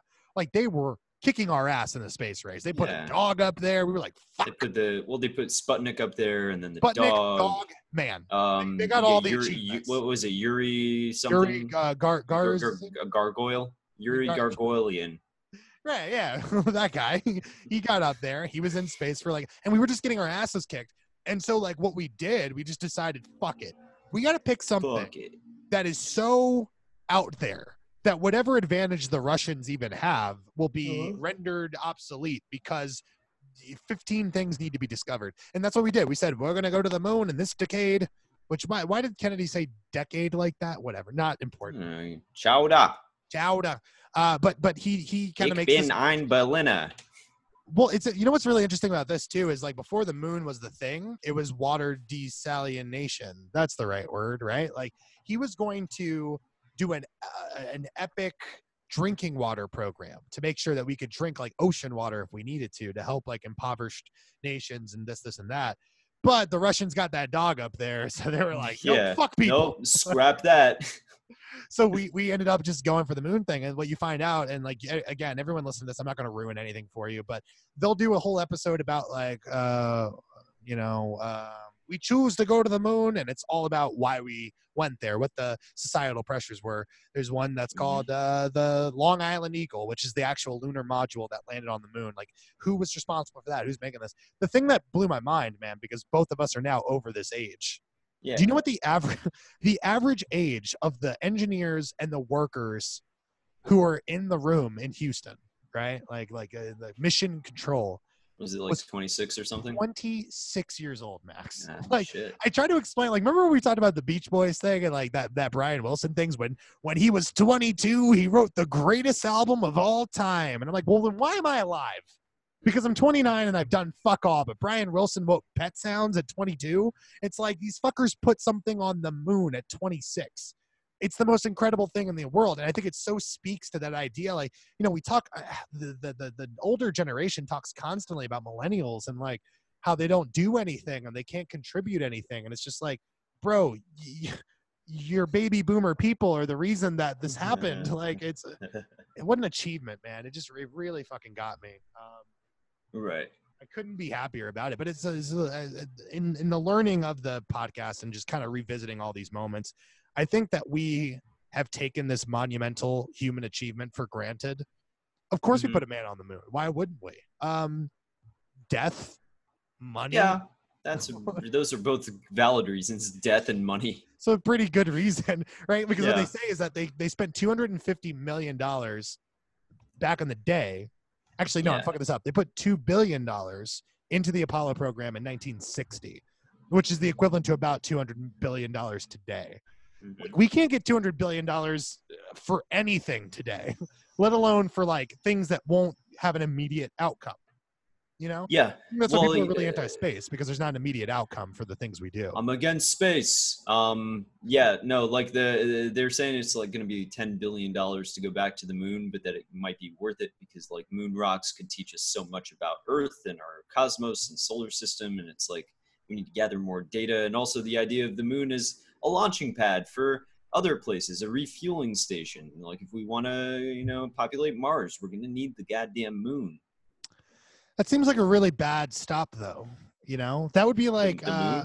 Well, think about it. Because what you're gonna that would be the equivalent of going literally one block down the street to get gas on a full tank. like, I guess, I guess that's not true because we have to spend so much gas to escape the orbit of Earth, and that would Right. be significantly less on the moon because it doesn't have a strong orbit. So I'm already talking myself out of it. But just the Mhm. idea that like it's only 237,000 miles away. It's not far. Like, Imagine this, you know, you're you're you're an astronaut, you're tired, you're running low on fuel, you, you stop at the moon, there's a nice moon cafe, you know, there there's a moon red roof inn, you get to Right, rest your astronaut head for a while, you know, think about life, look at the earth outside of your window, and then the next day, hey, I'm refreshed, I'm ready to go to fucking Mars.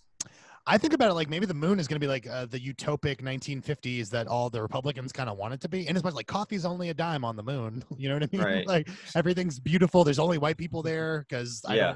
like because that's the truth. Like You think it's gonna be like Bioshock Infinite or something where like all the white people get there first? yes. all the brown people are subjugated we rewrite the histories then moon people start like living and dying on the moon generations they don't know what happened on earth for real right. Oh, I have, this whole I have like a, dystopian society there well, I have a sci-fi story that I've just been keeping around in the back burner for like years because I haven't figured out how to write it. But I was like, I'll make it into a comic at some point. But I was really fascinated by the idea that like, all right, humans got off Earth. It's been a million years since we got off Earth, people, and there's like an Earth two. There's an Earth three. I don't think we would be that lack uh, lacking in the imagination, but Yeah. but the idea that like there's a distress call on on Mother Earth on Terra Nova and we go back. But like these fucking people don't know Earth. Like there's Yeah. been uh, 150 generations on Earth too. I don't give a fuck about Earth. You know what I mean? Like, and they'll Yeah. they'll only know the legends of what Earth was. Where it's Right. like you're They probably look all weird too. well, the, the you're bringing up a much better point, which is like, listen, before we can get interstellar distances, like we'll probably colonize the moon, which is like, yeah, give me a hundred years of moon people. Like they become racist, dude. It's like Elysium. Like they're like, fuck these fucking Earth people, we man. have just the dimmest view of humanity. But you know that like fucking Amazon and Walmart or whoever, they're gonna get there first, you know, and it's just gonna become like another capitalist dystopia. I think that's what really. I mean, you say I have the dimmest uh, outlook on humanity, but it's just like, has humanity ever given me anything that's worth it? I mean, we all Yeah, no, collectively I, freak I out. said we. I'm I'm sharing some. You're of with the, me, You okay. know, yeah, Yeah, I'm yeah. shouldering some of the burden here.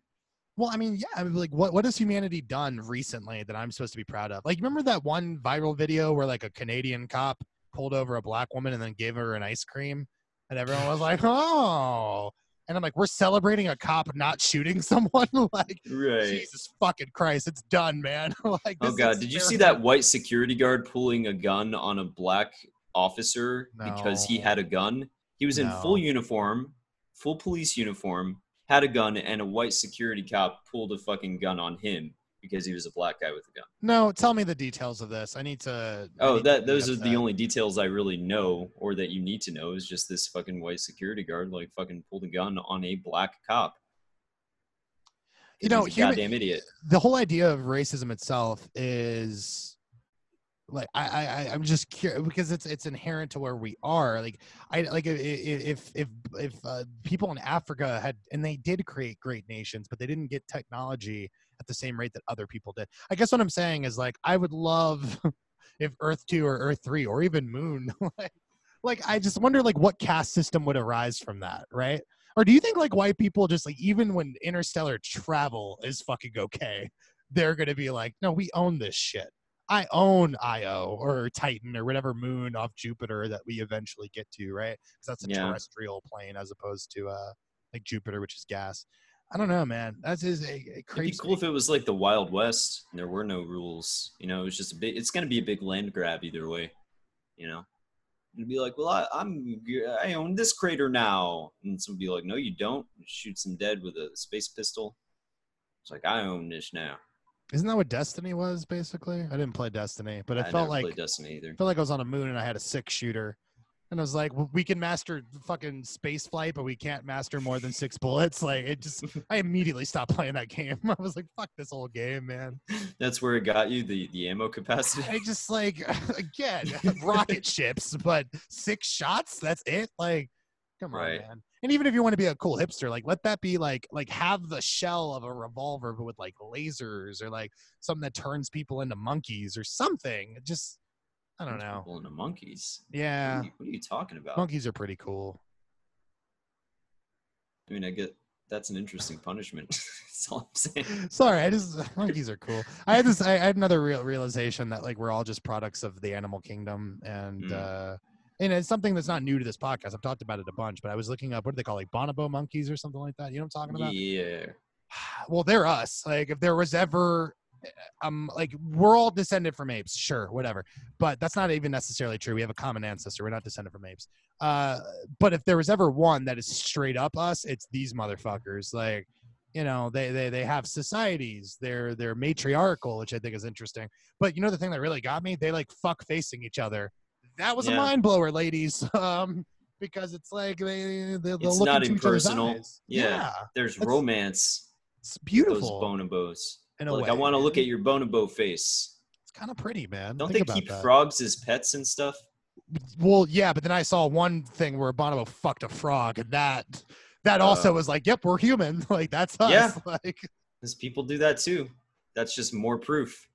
oh man, I I weren't we all from the water eventually? Do you think there's like a like a like a whale monkey? It's just Whale monkey. well, like afterlife is real, and he's just been fucking around for like 4.6 billion years, just like Just like a like a sperm whale sized uh, ape, just Yeah, swinging through like, the "I trees, gave you going all of this. Like I was the one who escaped the water. I got to land for you, and this is what it became. Like, Jesus, It's like Christ, a King Kong type situation, but it's a whale on well, like, land. well, like, how about this? in, Imagine, like imagine if forest. Imagine if Jesus Christ wasn't a man who died for our sins, but he was the first like whale hybrid slime thing to escape from the ocean. You know what I hmm. mean? Like he he did sacrifice. He took an L for us, man. That's true. And how do we repay him? We how do we Froyo? like this is what we did? Like that was the height yeah, that was Why the height of human Froyo? achievement. Because that's the height of human achievement. Like we don't even give a shit. Like dude, seriously, we don't care that we got to the moon. We care about like iPhones getting smaller or bigger. I think they're actually getting bigger now. You know, like Yeah, like, I I, think think they're about gonna make phones foldable again, that would be actually kind of metal. but it's still like a touch screen, but you can like fold it. It's like an, an OLED screen that you just. That would actually be pretty cool, man. I'm into it. Yeah. I don't know. I, I just think all the time about things that we deem important that are unimportant. I mean, like this Area 51 thing. I'm sure you've heard about this, right? Yeah. Like, this is A lot of people gonna die. amazing. Uh, but yeah, because you know a lot of people are going to die, and can I be honest? This is going to sound fucked up. Let it happen. What I need more than anything is for what there's like over 1.5 million people who have subscribed. To like, oh, I'm going. I all I need is about 10,000. I need 10,000 white people to dare storm Area 51. Uh, Yeah. and there would be like Just a ten massive 4chan users just Yes. fucking rolling in there. Yeah, no, I need all of them. One, it would be great because they would be killed, and that would take out like a pretty good percentage of the fucking. And also, I, I would guess like a good percentage are also libertarians too, because they love memes and 4chan. these libertarians. Sorry, I like, I hate those on the fence motherfuckers. You know, pick a lane. well, I mean, the Koch brothers are liber- liber- libertarian. I mean, that's the thing. Yeah. think about it's like they're the good guys. Like, the Koch brothers are the good guy, crazy billionaires, and they're not. They're pure evil, but they Mhm. identify as libertarians. Which, like, Ron Swanson's a libertarian. Do we hate Ron Swanson?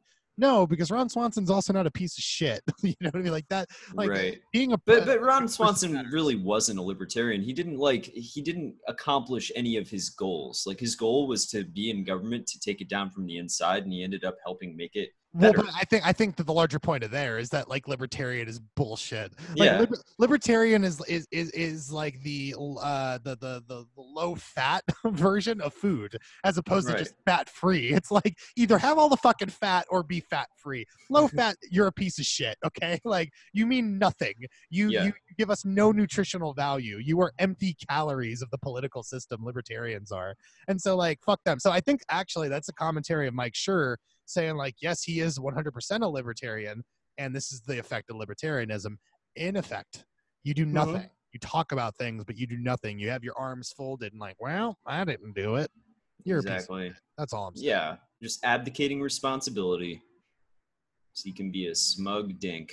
well i'm sitting here just being like well let, let this happen. Let 10000 bros like let 10000 brodies or 10000 chads show up at area 51 let there be a massacre and that would be the next inciting incident yeah look i like i understand how bad that sounds massacre. Yeah, like with with, with with the stroke of a pen, I was just like, uh, murder ten thousand people. But one, probably not the worst ten thousand people to go. And two, what does it then do? Like, are we really hiding something at Area Fifty One? Probably not. Uh, or, or or or is it just the idea that these fucking white people have gotten out of control and they think they can storm military bases? Like, What if they actually do it? What if they actually I'm storm the counting on them to do it is what you don't understand. I'm counting on it. But the larger point, the reason I brought this up is like, there's aliens there, man. We got to break these aliens out. Meanwhile, brown people at the border are in cages. Like, we can't be bothered. So let's all RSVP. Like if What, we're what if the they have like experimental like bio weapons, like terrible, terrible viruses that were created in labs there, and this is just how it happens. This is like a 28 days later situation.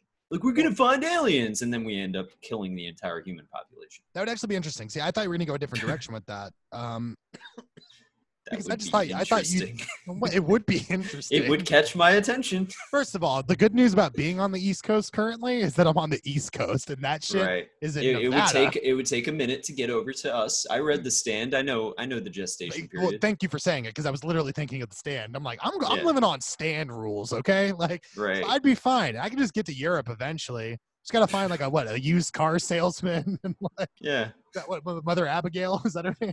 like, just this woman who's like somehow immune and she's got followers and shit. Like they'll be Right. plentiful. I'm not worried about it. No, but I'm just sitting here being like, uh, you know, if that were to happen, it would take a minute to get to us. We could make plans. We can go Yeah. hold up a Home Depot or something. Man, is the stand kind of problematic? Isn't that like the whole like sort of trope with the the magical black woman? You know, where she's all mystical and stuff. yeah, Is that problematic? but I don't know. I don't even know. Well, because because the, the the trope of the magical Negro in general is a problem, but it's a problem. It's almost like a good problem. Look, it's like the, like the idea that like oh black dudes have big dicks. It's like well stereotype, but not a bad one. Like what are you complaining about? It's like in in these movies, like okay, bat, like who's the? I feel like the most prominent magical Negro, and I'm so, I feel bad saying that word. a Legend of Bagger Vance, Yes, right. Like clearly, that's the one. It's like where Will Smith's purpose in life in the universe is to help Matt Damon get better at golf.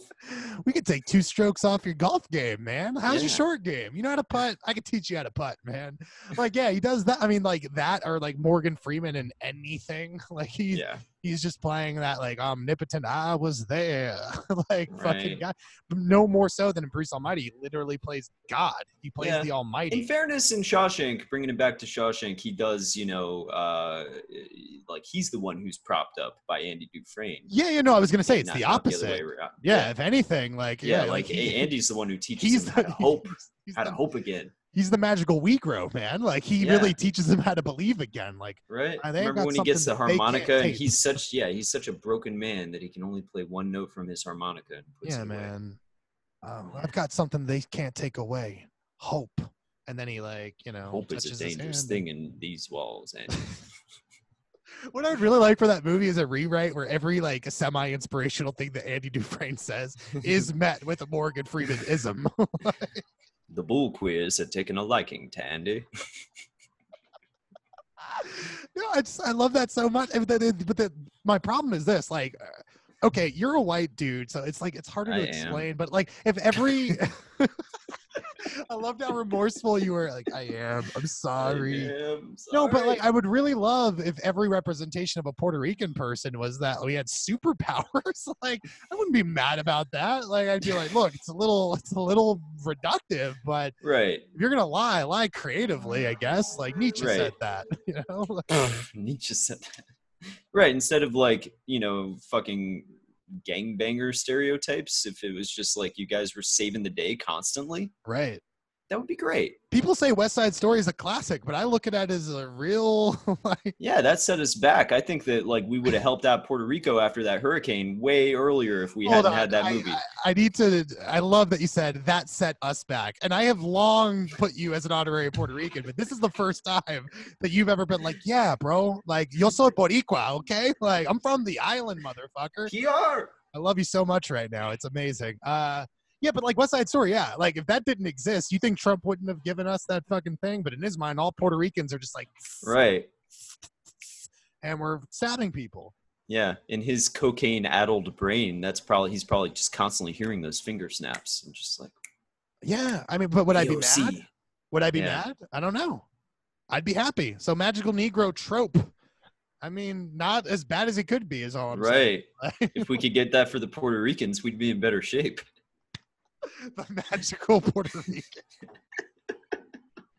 Let's make that a thing. I think we have to. I think that's in all of our work, solo and collaborative. We will always include a magical Puerto Rican. Okay, Right. Like, we need because to. we well we, we got we got Miles Morales and Into the Spider Verse. That's Right. a start, but that's it's a just fucking a start. start.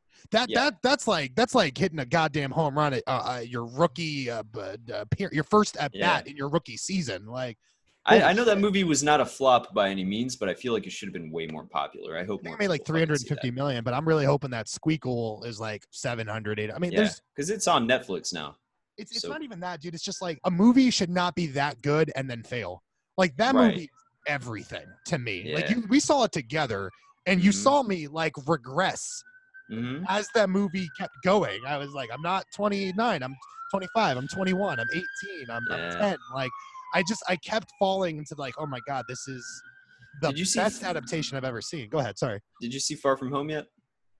No, because can I be completely honest? Like Into Mm. the Spider Verse ruined Spider Man for me. I don't care anymore. Like I, I got to go back to fucking Wonder Bread. Like I've been playing. Uh, I just beat the Spider Man game yesterday, Oh, last yeah? night at three thirty in the morning, and I got kind of annoyed by it. If I'm being completely honest, uh, because. Yeah. like, you beat this game yet?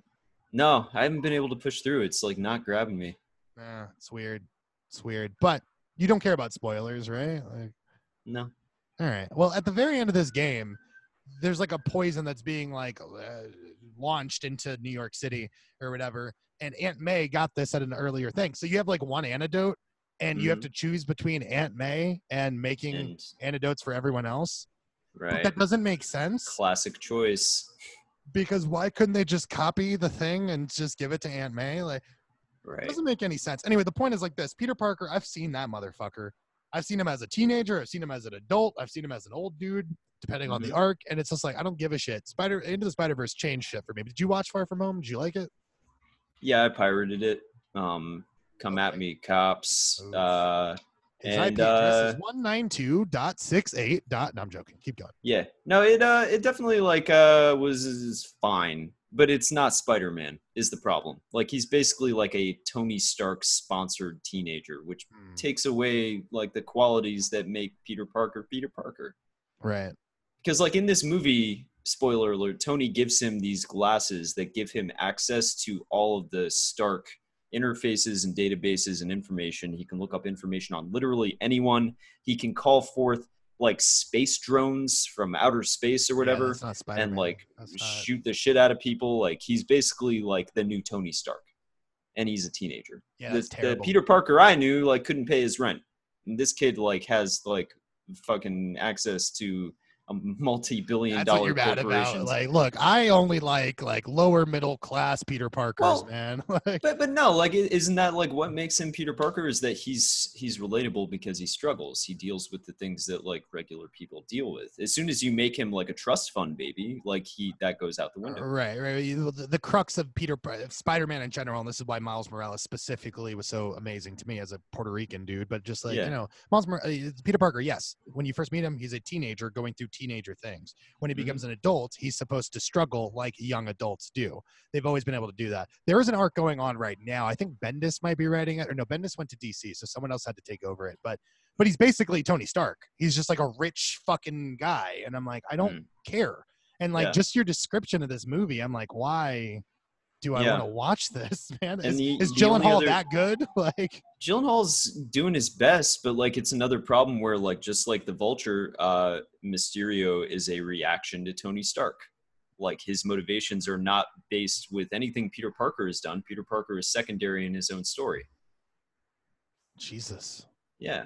So That's it's like good. we've had two movies in a row about Spider-Man where the thrust of the narrative tension has nothing to do with Spider-Man. Right.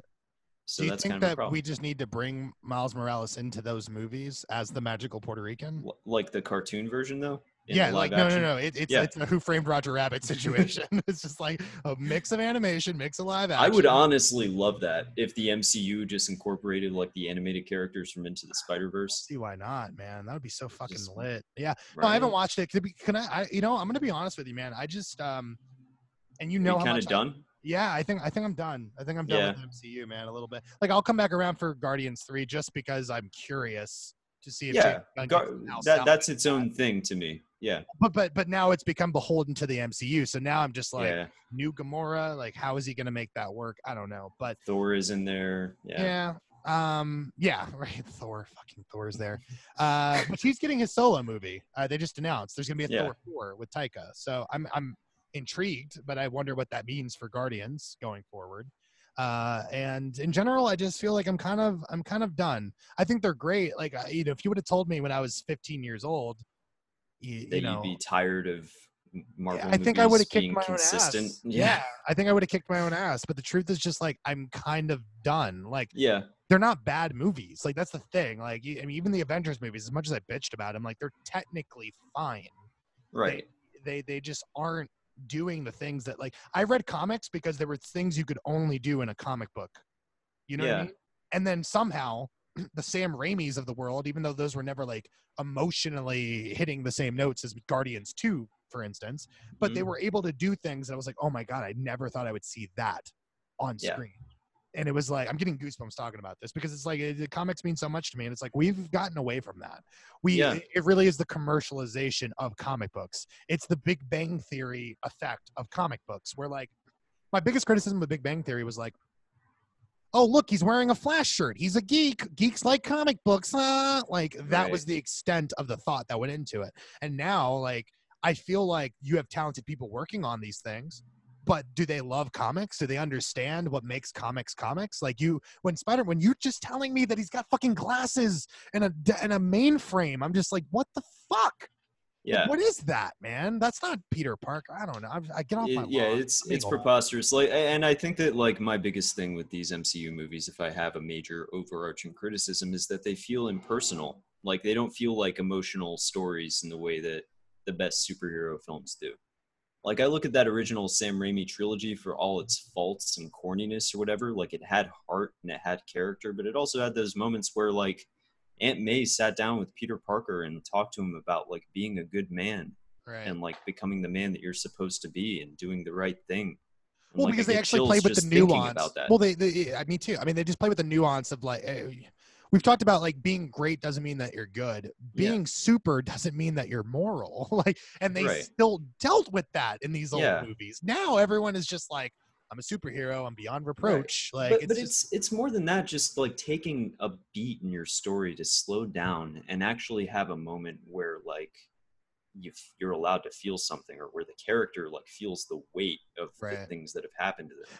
If You have the- if- obligatory scenes like that in the MCU, but if if no than Endgame was a bunch of scenes like that opening scene with Hawkeye or whatever, I'd be kind of into it, man. Yeah. like like because those scenes mean something to me because dramatically, even though they Well, yeah, completely abandon it, like after that that's another thing about this Spider-Man movie is like they're dealing with the blip or whatever is what they call it, where like the entire cast of the original Spider-Man movie in the MCU was blipped out and came back, and they treat it like it was a joke that like half the Earth's population disappeared and came back. Like it but does also not for with it. years, like we're seeming to forget that. Like when does this take place? Is this is This- like twenty twenty five or some shit? This now? is like six months after Endgame ended. yeah, but Endgame in itself had a built-in time jump, right?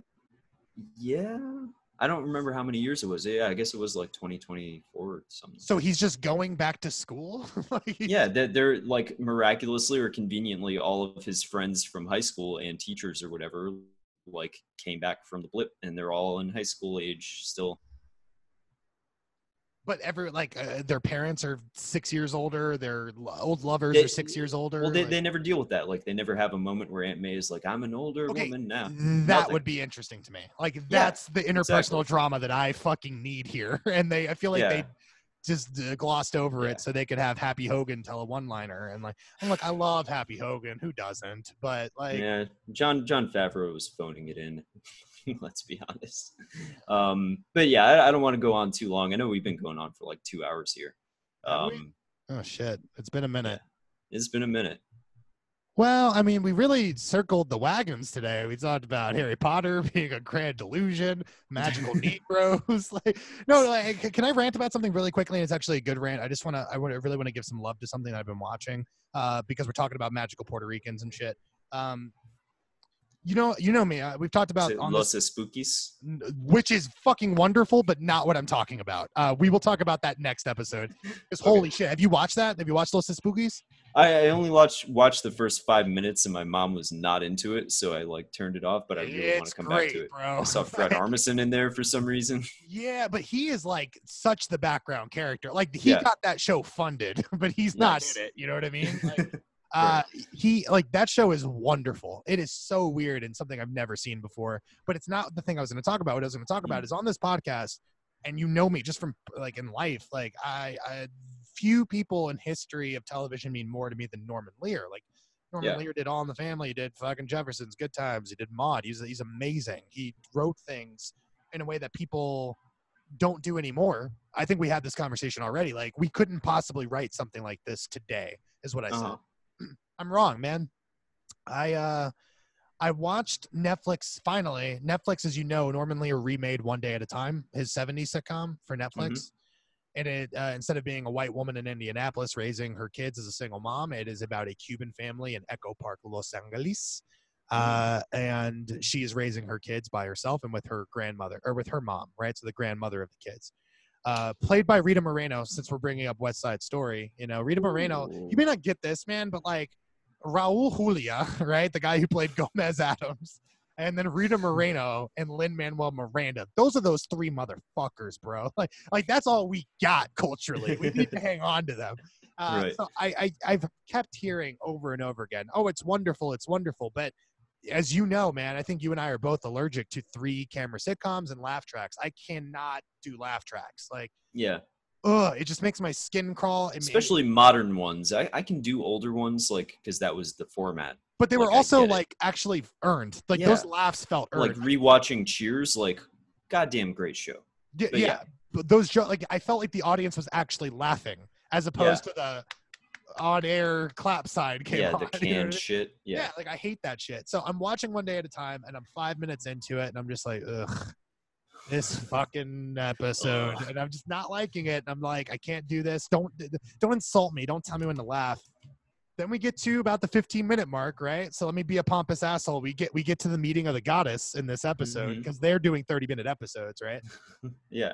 And I'm crying like a baby, man. Like crying Really. second episode crying third Oh episode crying and so i now we're almost at the end of season two and it's just like i forgot again that this is what norman lear does man. Doesn't Yeah. matter that he's 94 now. This guy knows how he treats the sitcom like it's a stage play rather than a three camera setup Mm. he, he he will let you linger on moments. He will not be afraid to change the scene not on a laugh line you know like every everyone else feels obligated to do now. Um when I tell you that I have not been this emotionally moved by a sitcom and maybe ever, like take that with a grain of salt. Like I know The Simpsons is technically a sitcom in the broadest sense of it. That has obviously moved me. There have been shows that I have loved. I love Parks and Rec. I love The Office. But this was different because the depth of writing, but more specifically, Max, like when I tell you that I heard my family, like the rhythms of the conversation. Because even though it's a Cuban family, the entire cast is Puerto Rican. Rita Moreno's Puerto Rican. Uh, Isabel um, uh, Romero is Puerto Rican. All Yeah. the kids are Puerto Rican. Like, so I- I'm sitting there watching this and listening to it, and I'm like, I'm hearing my abuelita. I'm hearing her have some slick fucking remark. I'm hearing my mom talk shit. I'm, I'm. There's an episode where they're at a baseball game, and they're like, "Oh yeah, Pablito. Oh yeah," and I'm like, "Oh, my mom did that." You know what I mean? When I played little league, and and it just it, it, it I don't know, man. It hit me like a fucking ton of bricks, dude. I just could not Yeah. believe how great the depth of writing was. And dude, they're going ham. Any topic. PTSD, fucking trans, fucking gay, fucking VA, anything Mhm. you can imagine. Like this is vintage Norman Lear. He's going after it. And he's going after it in, in a smart, fucking clever way, and an emotional way. And I was just really blown away by it, man. And uh, you know, we don't often give recommendations on the show because I have a TV Yeah. podcast that I do. Uh, but I really want you to watch it, man, and like know that you're watching a shitty sitcom. Like it's taken the format of a shitty sitcom and it's elevated it to this next level. Um, and if you look up like uh, the, the Sepinwall, I Mm-hmm. believe who's the AV Club? Is that your guy? Is that Vander? Whatever? Is he the? Uh, he's on Vox, um, Vox. and actually just transitioned. Uh, came out as trans. Um, Emily VanDerWerff now. Yeah. what? Really? Yeah. Yeah. Oh my god, that's wonderful. He, he she would specifically love this episode then. Um, Mm. But yeah, no, I mean, if you get a chance, like read it. They, they, a lot of critics that I respect have been ranting about it and talking about it. How is just this real fucking gift, and it got canceled by Netflix, and another network picked it up. And I was so grateful because I'm like, I need Rita Moreno every day of my life. You know, she's Yeah. amazing. She's amazing. Nice, dude. dude. Uh, the reason I Um, brought this I- up for you though, quickly, is that the main character looks like a Spanish version of your mom. like I mean, Really? the entire time I'm watching it, the hair, Yeah. the cheekbones, and the smile, like it's your mom. Like watch a couple episodes and you will totally understand what I mean. And so I'm watching it and I'm just like, you know, I've always considered Max a magical Puerto Rican, but but now like I have it verbatim. Like his mom is a magical Puerto Rican and she's on my TV screen. It's just more evidence that I'm secretly Puerto Rican. You know, No, we've had um, a lot to overcome in the last year as Puerto Ricans. we really have. We've come a long way, man. No, um, I, I actually wanted to raise you a recommendation as well because I don't have a TV podcast. Um, so I, I don't have a platform for this other than this. Um, I've been watching, uh, and this is not like this is something I would have been hesitant to recommend a couple years ago, but at this point, like fuck it. Uh, Crazy Ex Girlfriend. Been watching the final season of it. It's finally on Netflix, and holy shit, is that show fantastic. Um, it's a musical show, which would put a lot of people off. It's like a quote unquote woman show, which would put a lot of people off. But it's funny as shit. Deals with things like mental illness, depression, um, regret, aging, etc. Like all those constant heavy themes of like being an adult in the modern era. And it also comes up with like a great original song every episode, at least one, which is like an impossible thing. I don't even know how they do it. Um, yeah, listen, please, we all liked Flight of the Conchords, but they weren't all winners. You know what I mean? Yeah. yeah, seriously. Um, like, please, please watch it. Um, it's one of like the great underrated TV mm-hmm. comedies. Where is it right now? It's on Netflix. It's on Netflix. Yeah, yeah, I'll give it a chance, man. Seriously, no, no. I mean, I always value your opinion. I, that's what I'm saying. I really like that we're getting to the point where we're. Is that 30 minutes or is that an hour?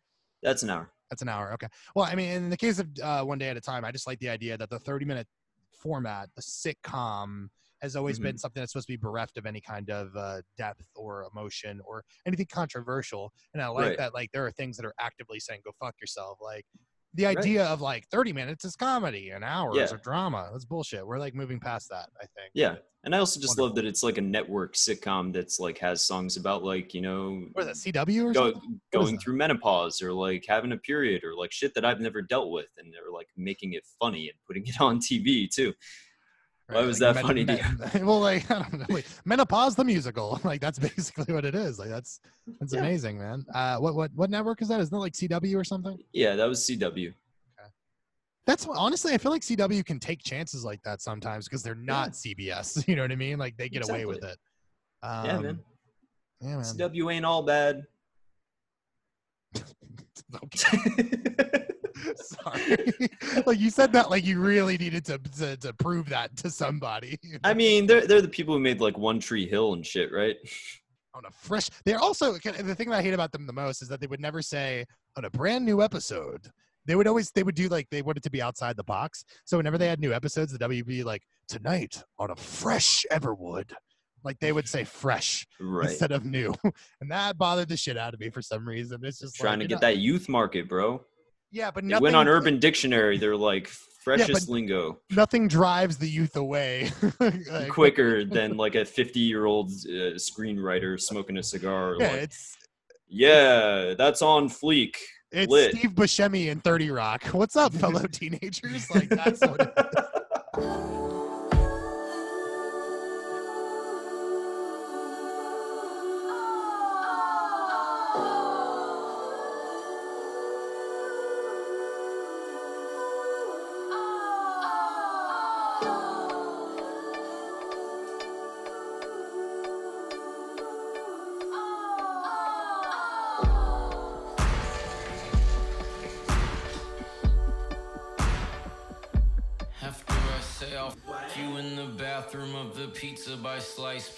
Not fair for me to ask what kind of wife you might make. Forbidding you to smoke like the fascist butt of a joke. That is poor practice for opening the heart to a possible start.